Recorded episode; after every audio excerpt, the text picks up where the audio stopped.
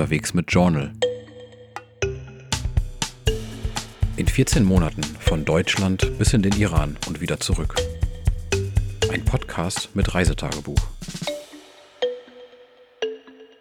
Hallo und herzlich willkommen zu einer neuen Episode Unterwegs mit Journal. Mein Name ist Michael und in diesem Podcast nehme ich euch jede Woche mit auf meine Reisen. Immer wenn ich unterwegs bin, dann führe ich mit viel Herzblut ein ausführliches Reisetagebuch, mein Journal. Und daraus lese ich hier vor. Damit seid ihr ganz dicht und hautnah mit dabei. In der letzten Episode reiste ich zunächst ans Schwarze Meer nach Odessa.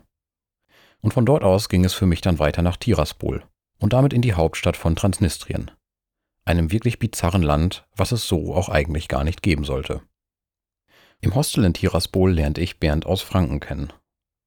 Gemeinsam schauten wir uns die mit kommunistischen Denkmalen gespickte Stadt an, besuchten ein orthodoxes Kloster in der Umgebung und standen nur wenig später tatsächlich kurz davor, zu transnistrischen Fernsehstars aufzusteigen. Die heutige Episode startet in Chisinau und damit in der moldawischen Hauptstadt. Von hier aus unternehme ich einen Tagestrip in die ländliche Umgebung und später couchsurfe ich in einem kleinen Dorf mit dem Namen Koseuzi, direkt an der nördlichen Grenze des Landes. Dabei tauche ich wieder in eine ganz andere Welt ein. Bitte beachtet bei dieser Episode, die erzählten Ereignisse haben im Jahr 2018 stattgefunden.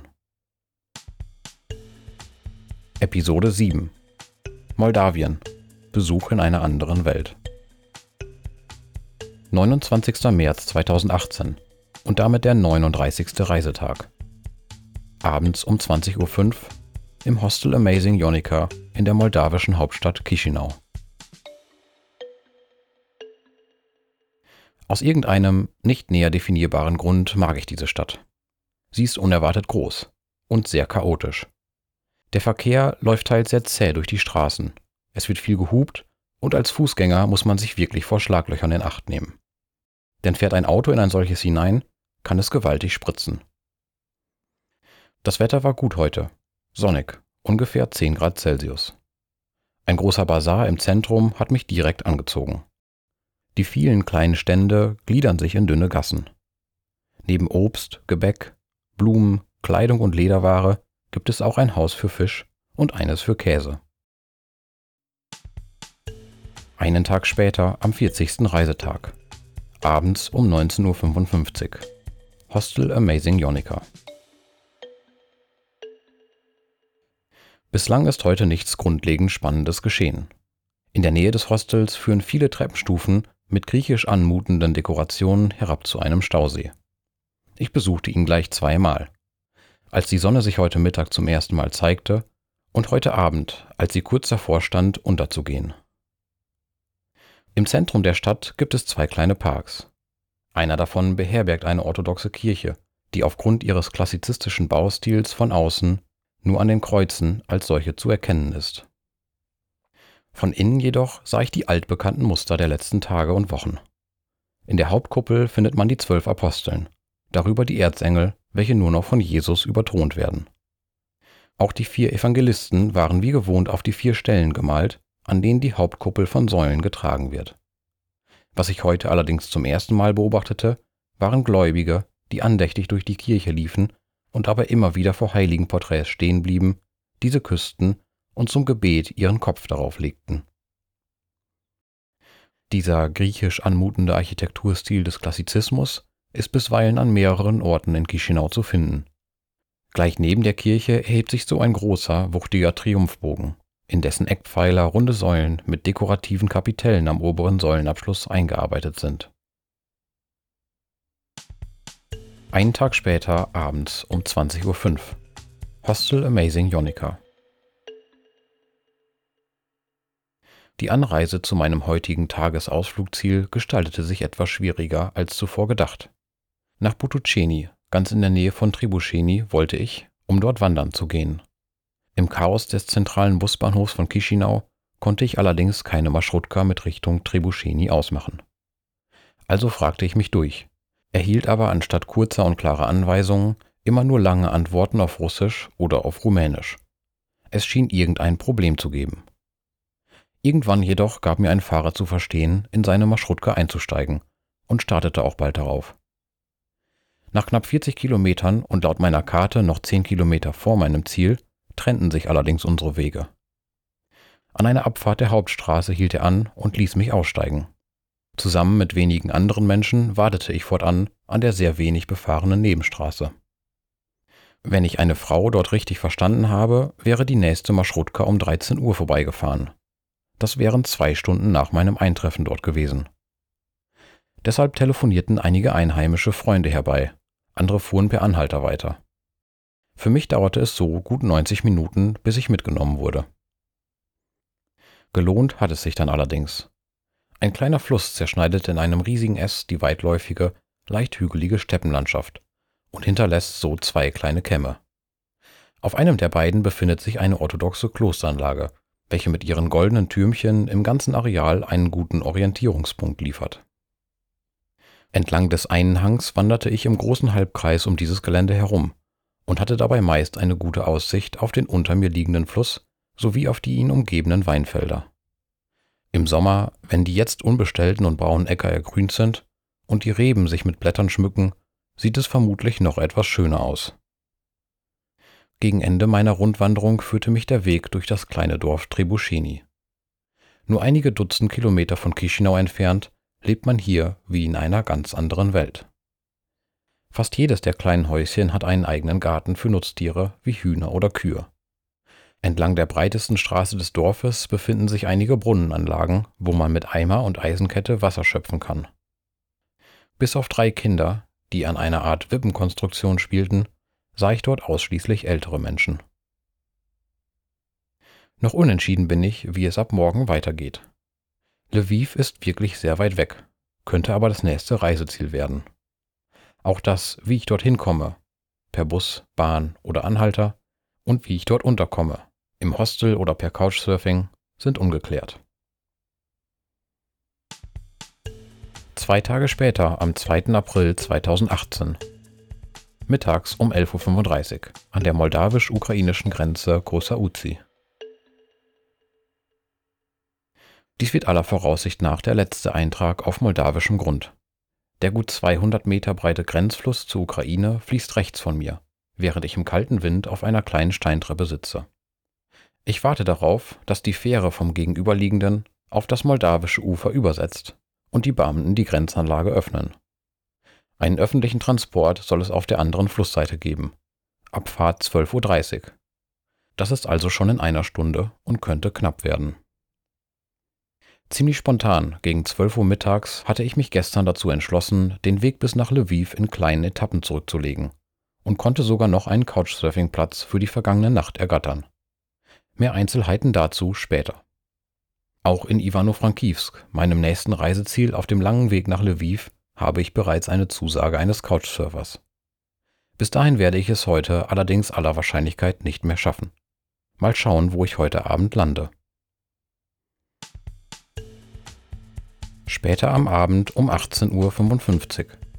Win-Hostel in der Stadt Venezia, Ukraine. Noch gut zwei Stunden dauerte es, bis ich hinter der ukrainischen Grenzkontrolle war.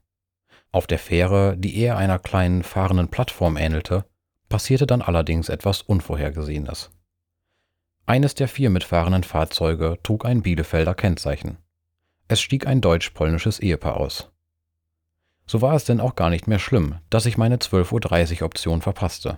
Sie nahm mich mit bis zu ihrem Tagesziel Venezia. In dieser großen Stadt hatte ich auch keine Probleme, eine günstige Unterkunft zu finden. Für 170 ukrainische Hryvnia, das sind ungefähr 5,30 Euro, bin ich in einem Achtbettzimmer einquartiert. Am Tag darauf, Reisetag Nummer 44, morgens um 9.50 Uhr. Im Zug von Venezia nach Lviv. Ein wenig wackelt es schon, während ich diese Zeilen schreibe. In die dritte und damit natürlich die günstigste Klasse des Nachtzuges von Kharkov nach Lviv habe ich mich für das letzte Teilstück ab Venezia für 133 Hryvnia, umgerechnet 4,15 Euro, eingebucht. Mit dunkelroten Lederbezügen bilden jeweils sechs Betten in zwei Etagen eine Art offenes Abteil, welches vom Mittelgang durchkreuzt wird. Vier davon sind quer zum Zug und sich gegenüberliegend angerichtet. Dazwischen ist ein kleiner Ausklapptisch, auf dem mein Journal gerade liegt. Die anderen zwei Betten befinden sich jenseits des Ganges. Man liegt dort parallel zum Waggon. Luxuriös ist es gewiss nicht, doch es ist wesentlich angenehmer, als ich mir die dritte Klasse vorher ausgemalt hatte. Als ich vorgestern am späten Nachmittag aus der Marschrutka ausstieg, die mich von Chisinau nach Soroka, ganz im Norden von Moldawien, gebracht hatte, und in ein offenes WLAN eines Restaurants eincheckte, hatte ich tatsächlich eine Zusage auf meine erst vier Stunden alte Couchsurfer-Anfrage.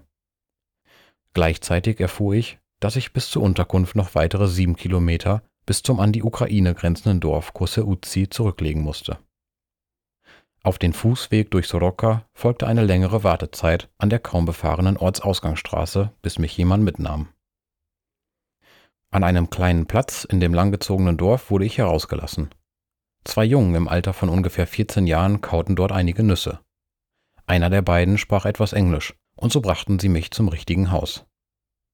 Meine Gastgeber hießen Marcy und Tom. Die amerikanischen Rentner arbeiten beide für das Peace Corps verpflichten sich dabei, für zwei Jahre ins Ausland zu ziehen, um dort an sozialen Projekten zu werkeln. Beide sind sehr religiös, konservative Methodisten nach eigener Einschätzung, was auch immer das genau bedeutet. Das Tischgebet zum Abendessen war somit obligatorisch, und auch zu meinem Abschied am Montag richtete Marcy einige Worte an Jesus. Wenn er auch nur sehr kurz war, so war das Spannendste an meinem Aufenthalt im Norden Moldawiens doch ganz einfach der Einblick in das Dorfleben denn wie bereits bei meinem Tagesausflug nach Butticeni erwähnt, ist es schon eine ganz andere Welt. Als Marcy am Montagmorgen als Lehrerin in die Schule musste, erkundete ich zusammen mit Tom per Fahrrad das Dorf und die Umgebung. Stolz zeigte er mir einen auf seine Initiative errichteten Spielplatz, berichtete aber auch von den frustvollen Momenten seiner Arbeit. Denn häufig fehle es den Menschen in Kurse Uzi auch ganz einfach an Zeit, um bei kooperativen Projekten mitzugestalten. Jede Familie pflegt einen eigenen Garten. Die Dorfbewohner verpflegen sich selbst. Wasser wird aus einem Brunnen geschöpft, die Wohnung mit einer Feuerstelle geheizt. Viele der kleinen Häuschen sind von mittlerweile mehr oder weniger ranzigem Wellblech überdacht. Der Putz bröckelt von den Wänden und so manches Gebäude wird dem Verfall hergegeben. Die Kleinstbibliothek im Rathaus stellt der Öffentlichkeit zwar vier Computer zur Verfügung, die von Tom organisierten Bücher aus Amerika wurden bis dato aber noch nicht in die verstaubte Sammlung integriert. In der Schule fiel im Januar die Heizung aus und es dauerte ganze zwei Monate, bis wieder im Warmen unterrichtet werden konnte. Hinter einem kleinen Hügel liegt in friedlicher Abgeschiedenheit eine bescheidene Klosteranlage.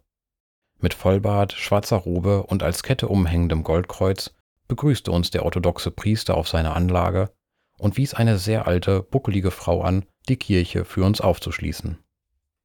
Im wie immer bunt bemalten Innenraum sollten wir Kerzen aufstellen.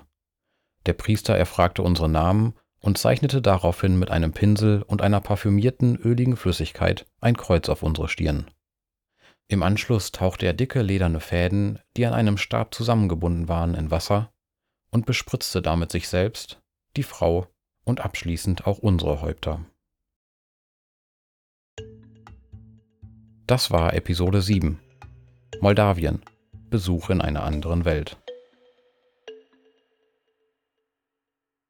In der nächsten Episode erreiche ich Lviv.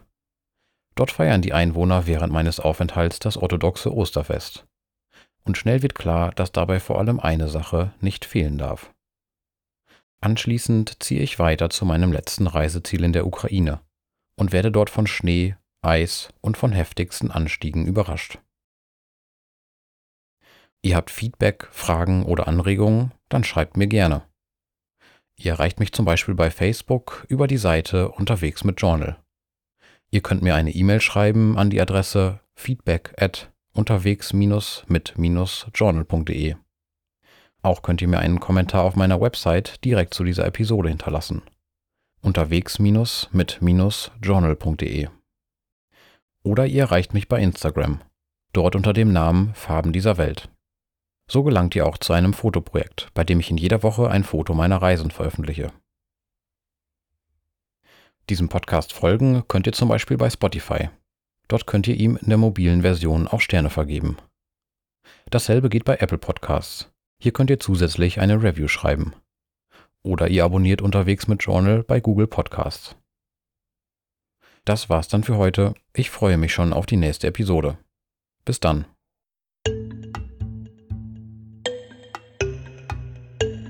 Unterwegs mit Journal.